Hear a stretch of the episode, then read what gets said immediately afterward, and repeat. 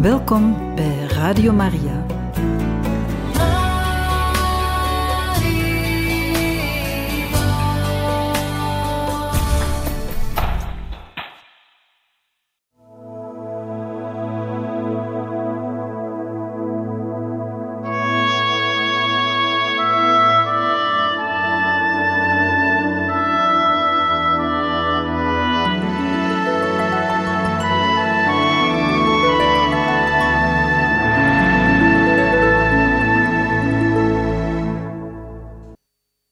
Vorming van de zusters van Moeder Teresa is gespreid over meer dan negen jaar.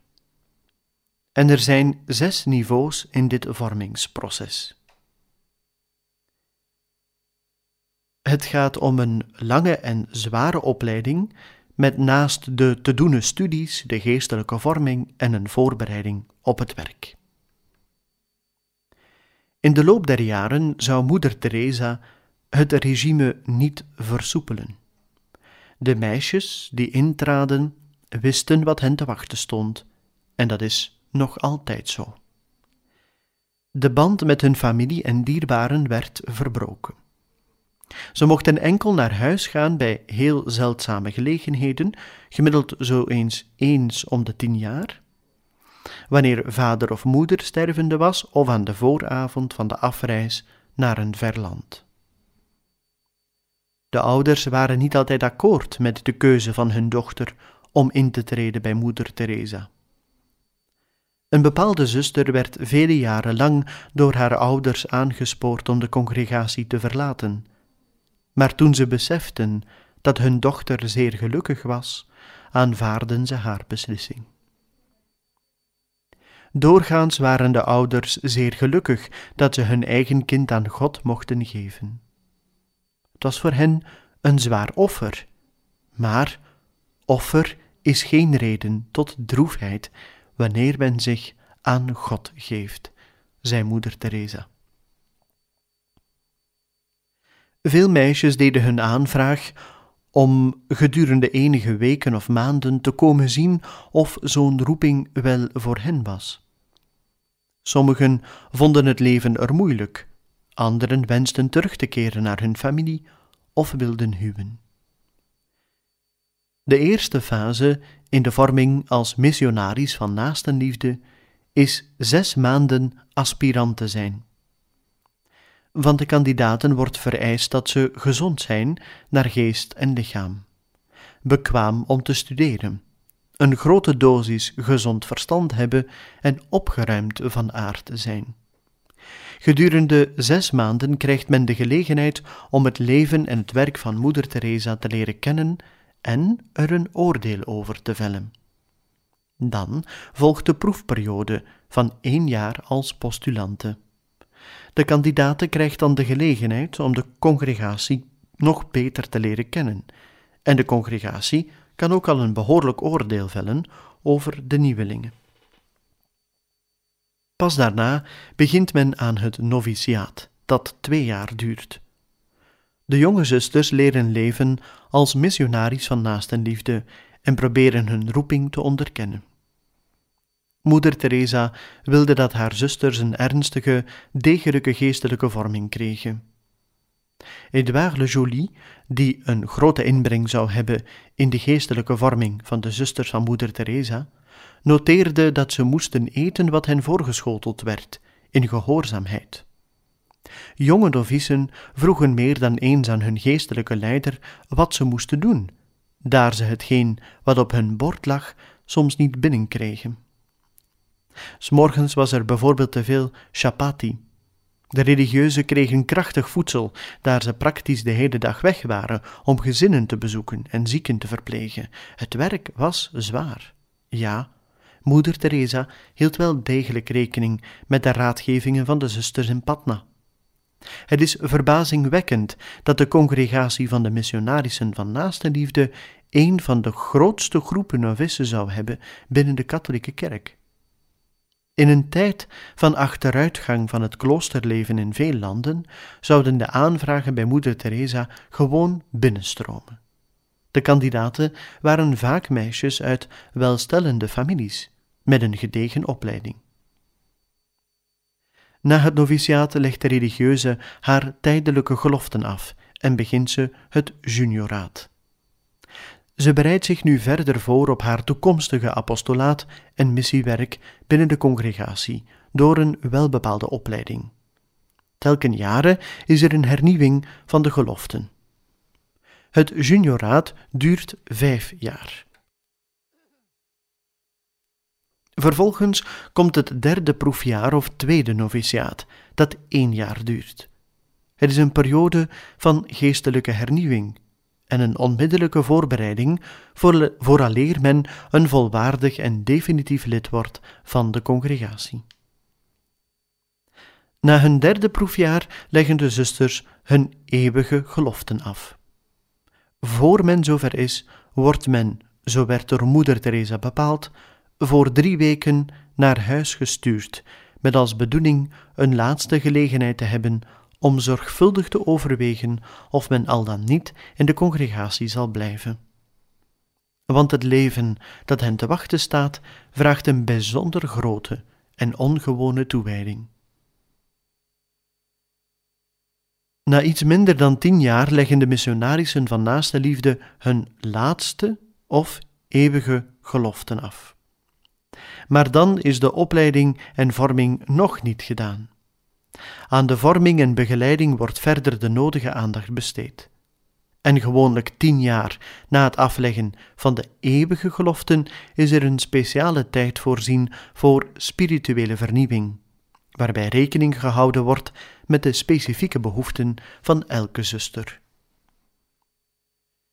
Voor novicen uit Duitsland, Groot-Brittannië of Malta bijvoorbeeld, de eerste landen buiten India van waar kandidaten kwamen, waren het klimaat en ook de leefomstandigheden in het moederhuis te Calcutta een natuurlijk een enorme uitdaging.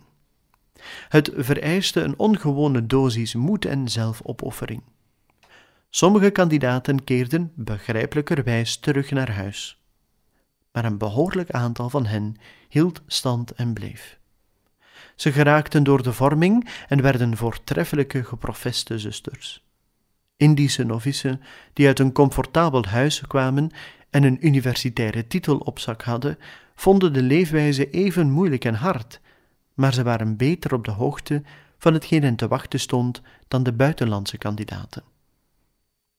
De missionarissen van naaste liefde hadden nog steeds geen eigen klooster. Ze waren gasten in een woonhuis, waarvan een deel ter beschikking werd gesteld door de familie Gomes. Ze wijden zich toe aan de studie en de religieuze vorming, terwijl ze zorgden voor de kinderen in enige krottenwijken die aan hun lot waren overgelaten en voor zieke en stervende armen.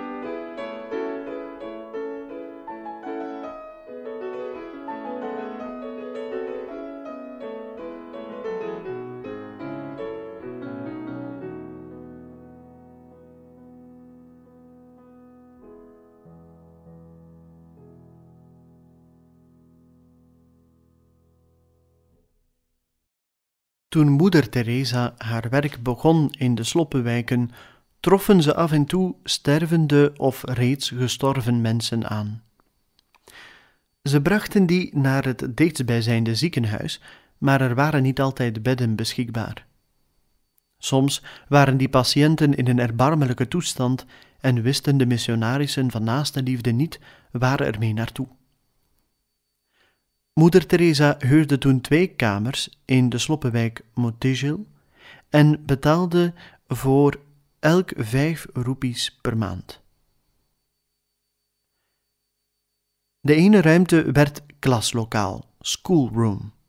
De andere werd een huis voor de stervenden, of home for the dying.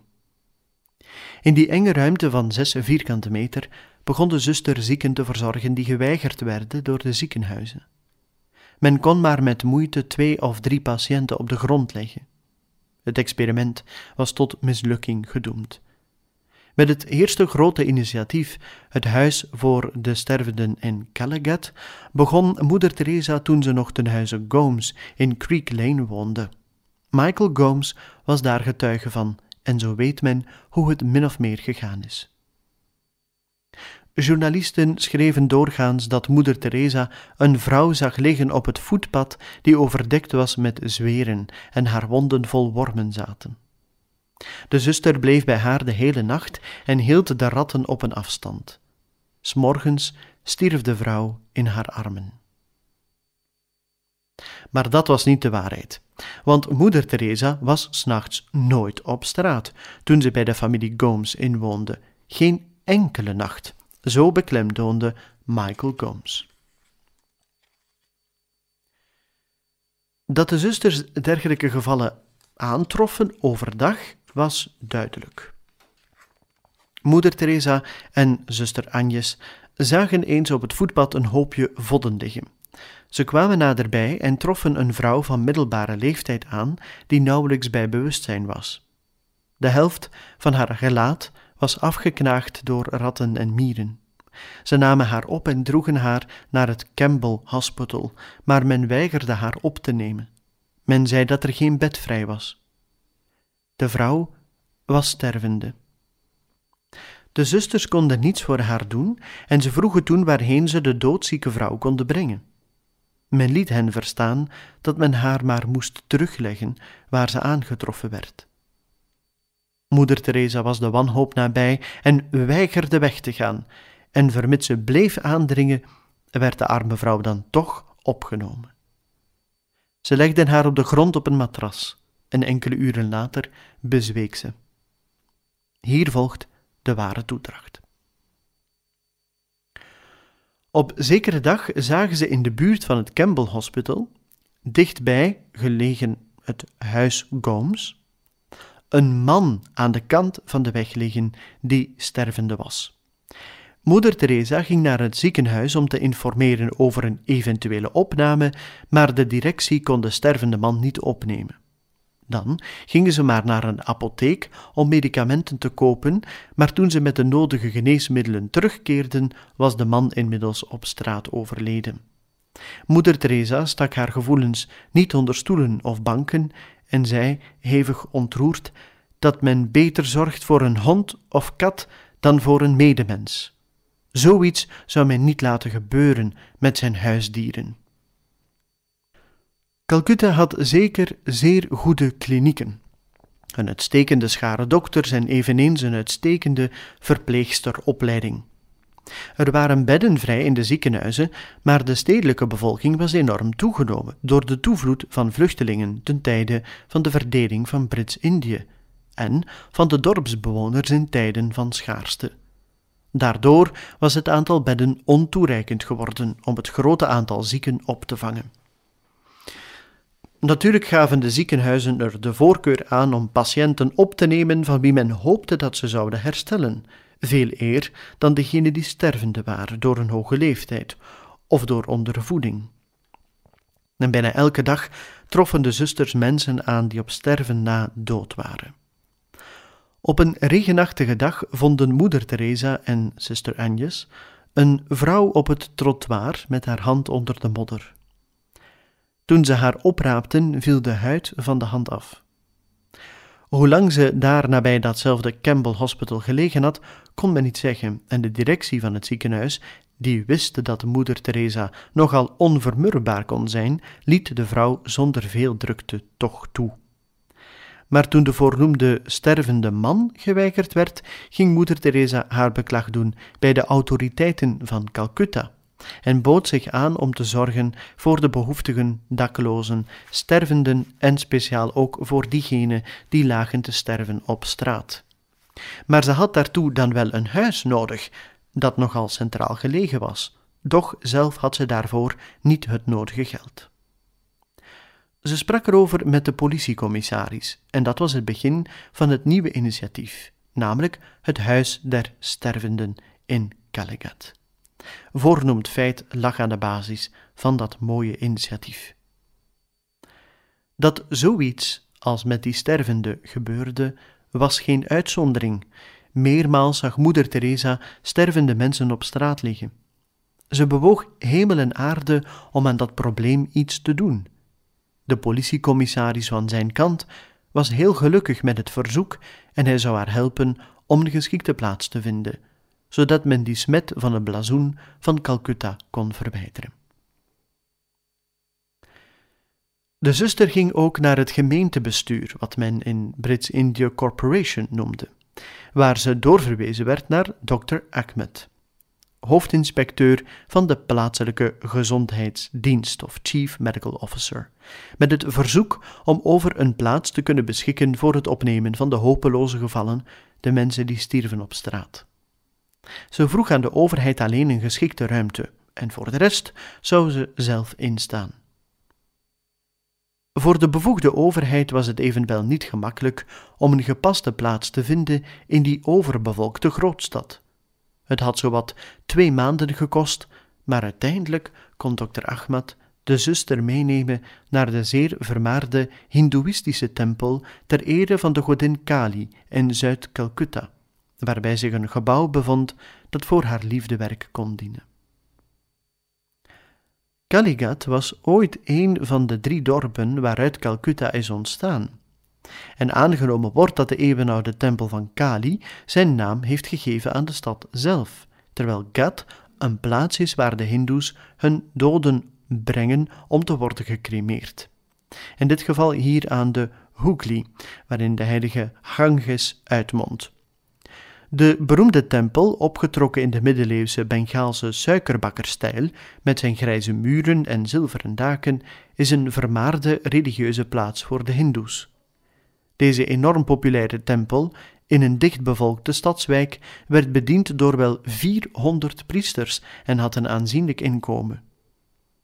In de smalle straten, vol met winkeltjes en boutiquejes, heerste een bruisend leven en tegelijk was er de kalme aanvaarding van de dood. Talrijke begrafenisstoeten trokken voorbij het drukke gedoe. Gelovigen, getooid in wit katoen, brachten geiten te offer. Yogis in safraangele klederdracht met opgerolde haartooi en opvallende kentekenen van hun kasten in helrode kleuren op het voorhoofd geverfd, bedelaars, troubadours, toeristen, bedelmonniken, studenten enzovoort, sierden het straatbeeld. Maar nu stilaan ook, eigenaardig genoeg, katholieke nonnen in hun witte, met blauw afgeboorde sari. Dr. Ahmad toonde aan moeder Teresa een bijgebouw dat met de achterkant aan de fameuze tempel grensde en er vele jaren geleden gebouwd werd door een weldoener, een hindoe, en dienen moest als Pilgrims Hall, waar bedevaarders, vooral van buiten Calcutta, de nacht konden doorbrengen. Dr. Ahmad had ondertussen klachten opgevangen over allerlei misbruiken in dit slaapverblijf. Het was een hol geworden van gokkers, drugsgebruikers en mensen met een slechte reputatie, zwervers, pelgrims en schurken. De ambtenaar van de gezondheidsdienst meende door het gebouw ter beschikking te stellen van moeder Teresa meteen van dat probleem verlost te zijn. Hij kon natuurlijk niet voorzien dat zijn besluit op enige tegenstand zou stuiten. Er was enige vijandigheid ter plaatse te bespeuren, maar die was niet algemeen, anders had het direct in de kranten gestaan. Moeder Teresa kreeg op 15 augustus 1952 het feest van Maria Hemelvaart, maar ook India's onafhankelijkheidsdag, de toestemming om het gebouw, voorlopig althans, in gebruik te nemen. Zij opteerde voor een opening van haar Huis der Stervenden op 22 augustus 1952, feest van het onbevlekt hart van Maria, het octaaf van Maria Hemelvaart. De eerste patiënt die er werd binnengebracht was merkwaardig genoeg een vrouw die pater Henri had zien liggen aan de ingang van het reeds vermelde ziekenhuis, waarheen moeder Teresa eerder een stervende vrouw had gebracht toen ze pas met haar werk in Calcutta begonnen was. Vanaf die openingsdag waren de overheden, met name de gezondheidsinspecteur en de politiecommissaris, van die kopzorgen verlost. De missionarissen van Naastenliefde hadden het gebouw vlug in orde gebracht en twee afdelingen ingericht, zodat zo'n zestig mannen en evenveel vrouwen konden opgenomen worden. Moeder Teresa was in de wolken. Voor haar was de accommodatie goed, als die arme Dutsen maar een plaats hadden waar ze in vrede konden sterven in menswaardige omstandigheden en voor één keer geraakt door Gods liefde. Nirmalgridei, plaats van het zuivere hart. Een aanvaardbare benaming voor de Hindoes, die de meerderheid van de patiënten uitmaakten, was onmiddellijk volzet.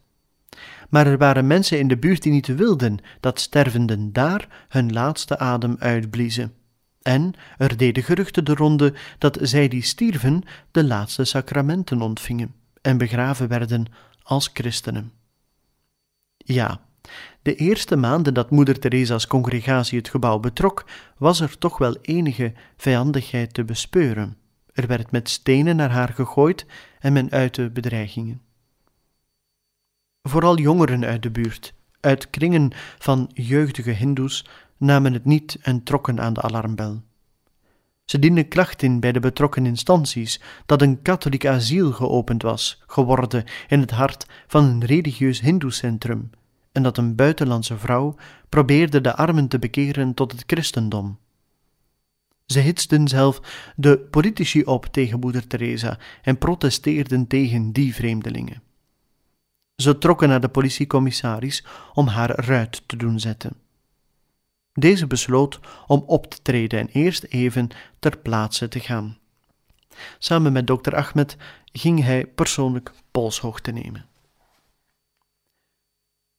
Toen beide ambtenaren het huis betraden, zagen ze moeder Teresa die zich boog over een persoon die kanker had, wiens gelaat één grote gapende wonde was en kaliumpermanganaat in zijn wonde bracht.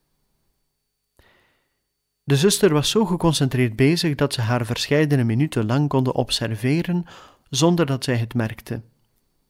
Met behulp van een pincet verwijderde ze maden uit het rauwe vlees. De stank van de wonde was verschrikkelijk. De meeste mensen zouden er niet hebben durven binnenkomen. En de twee mannen hoorden de zuster zeggen tot de patiënt: Zeg jij een gebed volgens uw godsdienst terwijl ik zal bidden zoals ik het doe. Als we zo samen bidden, zal het iets moois zijn voor God.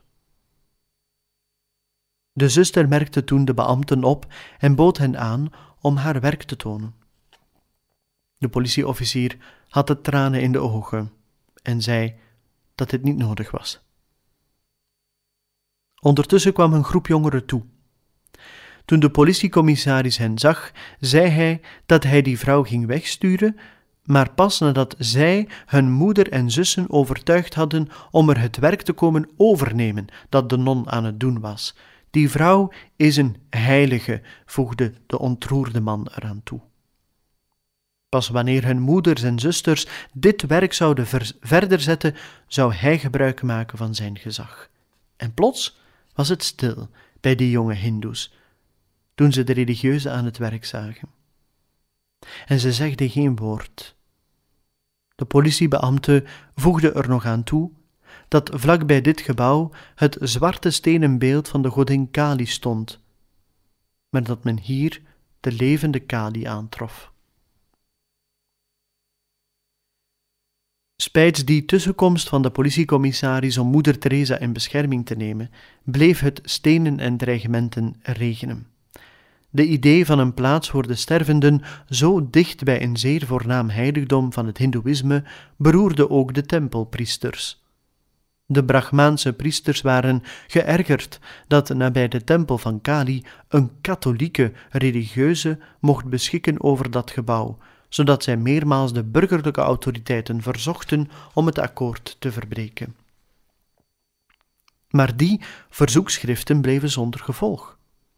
Men mag niet uit het oog verliezen dat moeder Teresa toen reeds op de steun kon rekenen van de hoogste gezagsdragers van stad en deelstaat. Op zekere dag zag moeder Teresa een groep mensen staan voor de tempel van Kali. Ze verdrongen zich rond een man die lag te sterven in een plas vuil. Niemand durfde een hand naar hem uit te steken, daar het vermoedelijk om een geval van cholera ging. Bij nader toezien bleek het om een priester van de tempel te gaan, die nog geen dertig jaar oud was en bloed begon te spuwen. Uit de diagnose bleek dat het om een vergevorderd stadium van tuberculose ging. Geen enkel van de overbevolkte ziekenhuizen was bereid om dat hopeloze geval op te nemen. En tenslotte werd de zieke naar het huis der stervenden gebracht. Moeder Teresa gaf de jonge tempelpriester een apart hoekje waar ze hem verpleegde. Hij was boos en voelde zich vernederd. Maar naarmate de dagen verstreken, begon hij geleidelijk zijn situatie te aanvaarden. Een tijdje later, toen hij ging sterven, was de woede geweken en werd hij rustig. De tempelpriesters die hun broeder niet wilden helpen en zich vergewisten van het feit dat hij de nodige zorgen genoot, stelden na zijn overlijden vast dat hun jonge collega geen katholieke begrafenis kreeg, maar dat het stoffelijk overschot ter beschikking werd gesteld om gecremeerd te worden volgens het ritueel van het Hindoeïsme. Sinds die gebeurtenis met de tempelpriester namen de plagerijen en de vijandigheden aldaar stelselmatig af. De mensen van Calcutta begonnen te beseffen dat de missionarissen van naaste liefde voldeden aan een bepaalde behoefte. Sommige van die mensen die in het speciale toevluchtsoord binnengebracht werden, waren bedelaars of rikshalopers uit de omgeving van de tempel, die tuberculose hadden en er niet alleen de nodige verzorging kregen, maar ook genegenheid van mensen die ze niet eens kenden. Bovendien ondervond men dat de rituelen voor de begrafenis, volgens het geloof van de afgestorvenen, gerespecteerd werden. Maar wat als een onbekende persoon bewusteloos werd binnengebracht en men niet wist tot welke godsdienst hij behoorde? Een man die moslim was, kon geïdentificeerd worden door de besnijdenis, zodat de plaatselijke anjuman kon gecontacteerd worden om het stoffelijk overschot te komen ophalen. In andere gevallen kon een herkenningsteken of een tatoeage uitsluitsel geven. Als men van een afgestorvene niet kon aantonen tot welke religie hij behoorde, werd het stoffelijk overschot weggebracht voor crematie volgens Hindoeïstisch gebruik. De mensen waren tenslotte Moeder Teresa en haar zusters steeds meer erkentelijk, omdat ze even arm waren als de armen in de stad, door hun vrijwillige armoede waren ze één met diegenen die in het huis werden binnengebracht.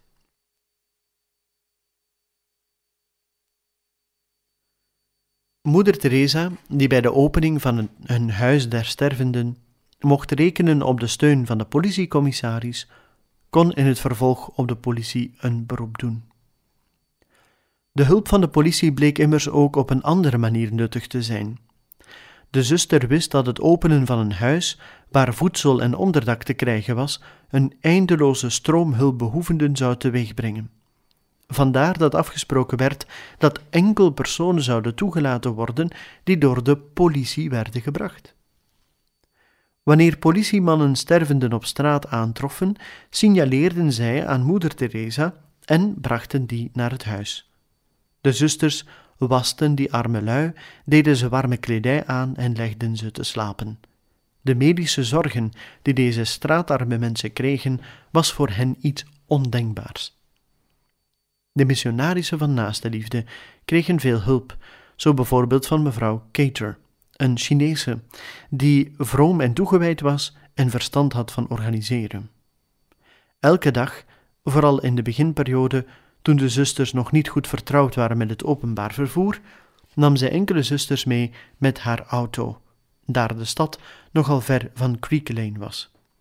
Mevrouw Cater bracht de religieuzen om vijftien uur terug naar huis. De zusters namen wat voedsel in het huis der stervende. Zuster Eugene zorgde, verzorgde de patiënten en gaf hen voedsel. Mevrouw Cater stuurde wat voedsel voor de arme bewoners.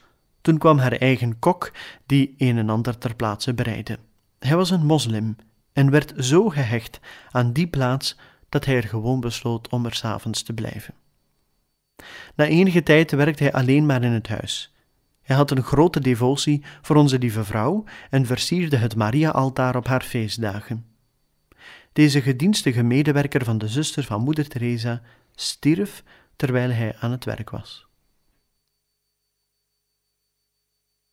Het plaatselijke bestuur had enigszins rekening gehouden met enkele bezwaren van bepaalde mensen tegen het feit dat arme stakkers stierven op heilige grond en dat daardoor de plaats ontwijd werd.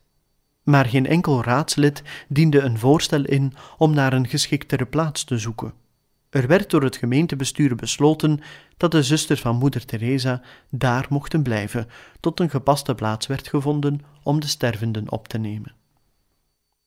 Maar zover zou het nooit komen. De gemeentelijke overheid steunde meteen het Huis der Stervenden in Caligat met een maandelijkse subsidie, maar moeder Teresa wou van een overheidsinmenging niet weten en bedankte ervoor. Moeder Teresa was onwrikbaar. Nooit zou ze het huis der stervende verlaten. Ze gingen er haar met geweld moeten uitzetten, heeft ze eens gezegd. En weldra kwamen er mensen die in de stad tegen de komst van moeder Teresa en haar zusters geageerd hadden naar het huis met kleine gaven, vooral voedsel. Dat gebeurde gewoonlijk op feestdagen, toen ze puja gingen offeren in de tempel van Kali. Het was een manier om hun naaste liefde te tonen en voor de arme lui die er verzorgd werden een beetje troost. Op zekere morgen, toen moeder Teresa patiënten aan het wassen was, kwam een tempelpriester de ziekenzaal binnen, knielde voor haar neer, raakte haar voeten aan met zijn handen die hij aan zijn hoofd bracht, stond toen op en zei: Gedurende dertig jaar heb ik de godin Kali in haar tempel gediend. Nu staat de godin moeder voor mij in mensengedaante. Het is voor mij vandaag een voorrecht de moeder die ik met eigen ogen zie te vereren. Moeder Teresa van Calcutta, zoals men haar stilaan zou noemen en onder welke benaming ze overal bekend zou worden, werd inderdaad in de stad Calcutta door velen als een fameuze godin beschouwd. En ze was trots op het huis dat ze de schatkamer van Calcutta noemde. Die mensen gaan rechtstreeks naar God, zei ze, en wanneer ze naar Hem toe gaan, zullen ze Hem ook over ons vertellen. Wij helpen hen om te sterven met God, om tegenover God hun spijt te betuigen en om volgens hun geloof tot vrede met Hem te komen. Van patiënten die in het huis der stervenden kwamen te overlijden, zeggen de zusters: Hij heeft zijn entreekaartje gekregen, in plaats van hij is gestorven. De overledenen in het huis der stervenden kregen een kaartje direct naar de hemel.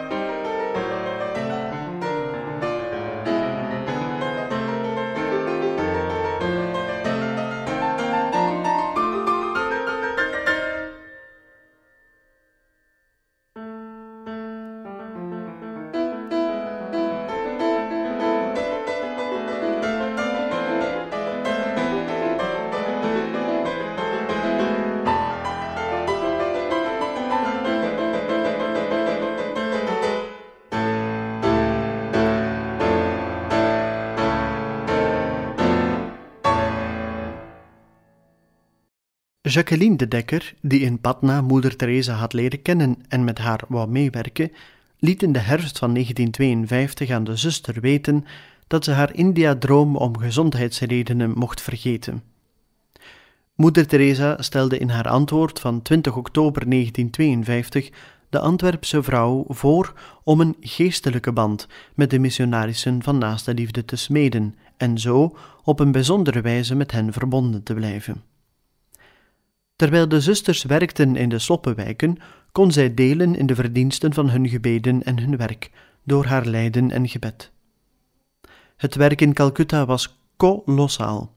Moeder Teresa had werksters nodig, zeker, maar evenzeer zielen, zoals Jacqueline de Dekker, om te bidden en te lijden voor hun liefdewerk.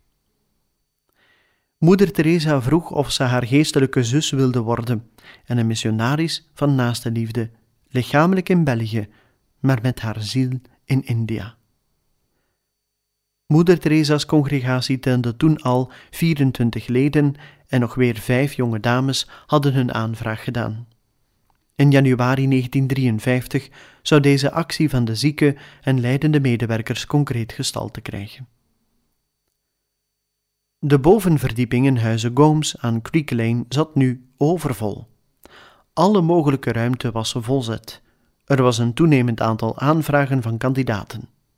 Het werk nam uitbreiding en de taken moesten verdeeld worden. Er was meer hulp nodig. De paters van Exum en Henri, zoals steeds bekommerd om deze groeiende congregatie, sprongen opnieuw op hun fiets om op zoek te gaan naar een grotere plaats voor de communiteit. En de zusters van hun kant bestormden de hemel voortdurend met gebeden tot er een gepast huis gevonden werd dat kon dienen als moederhuis of hoofdkwartier. Gedurende drie maanden gingen de religieuzen tussen 18 en 21 uur biddend door de straten van Calcutta naar de kapel van Onze Lieve Vrouw van Fatima. Luidop werd de paternoster gebeden. Sommige leken gingen met de zusters mee. Ze vroegen Maria om voor hen een nieuw huis te bekomen, dat niet alleen als moederklooster moest dienen, maar tevens om aan het noviciaat een definitief onderkomen te geven. Ze baden eveneens voor een definitieve regeling van het huis der stervenden. Elke dag, moe van het vele werk, ondernamen de missionarissen van naaste liefde die bidprocessie, vergetend dat ze moe waren. Moeder Teresa ging iedere dag mee. God zou hun gebeden verhoren. Moeder Teresa deed zelfs een noveen tot de heilige Cecilia. Op zekere dag arriveerde een man in Creek Lane met het nieuws dat een geschikt gebouw te koop was.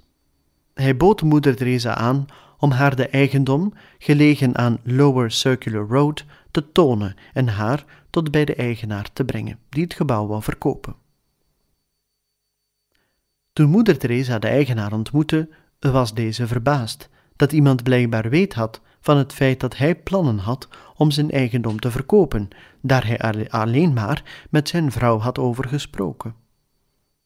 Ondertussen was de man, die moeder Teresa geïnformeerd had, verdwenen. De eigenaar van het gebouw in kwestie was niemand minder dan dokter Islam, de vader van Sheikh Mujibur Rahman, vooraanstaand leider van Oost-Pakistan. De gepensioneerde magistraat, die zeer ongerust was over de politieke spanningen tussen Hindoes en moslims, verkoos om naar Oost-Pakistan terug te keren. Toen dokter Islam hoorde over het werk van de missionarissen van naaste liefde, was hij getroffen en hij zei tot moeder Teresa: Geld is niet alles. De Jezuïeten Henrien van Exum spanden zich in om het gebouw aan te kopen. Van Exum ging ter plaatse zien. Dokter Islam bekeek toen juist het gebouw en leek ontroerd. Hij vroeg toen aan de pater of hij eventjes weg mocht. En hij ging bidden in de nabije moskee van Maula Ali, terwijl Van Exum wachtte in de kleine kamer die later als spreekkamer zou dienen. Toen Islam terugkeerde en voor het huis stond, zei hij, de tranen in de ogen: Allah gaf me dit huis en ik geef het aan hem terug. Toen gingen ze uiteen en Van Exum zou hem nooit weer terugzien. Door toedoen van Julien Henry pastoor van de parochie, werd het gebouw aangekocht. Het was goed gelegen en geschikt voor al de noden van de congregatie. Moeder Teresa nam contact op met het aartsbisdom. Monseigneur Perrier gaf opdracht aan zijn vicaris-generaal, Eric Barber, om de eigendom te inspecteren. Daar moeder Teresa geen geld had, schoot het aartsbisdom haar een lening van 125.000 roepies voor, zonder interest en terug te betalen gedurende een periode van tien jaar. Moeder Teresa zou de lening terugbetalen, elke maand van 1000 tot 3000 roepies, het ging er een beetje vanaf. De som zou stukje bij beetje keurig terugbetaald worden, tot de laatste cent. Vergeten we niet dat de missionarissen van naaste liefde pas later op milde schenkingen zouden kunnen rekenen. De zusters leefden in de beginjaren nog in onzekerheid om de dag van morgen. Wat zouden ze nu toch doen met zo'n groot gebouw? wierp moeder Teresa op. Maar de Heer zou gauw postulanten en novices sturen om het te bevolken.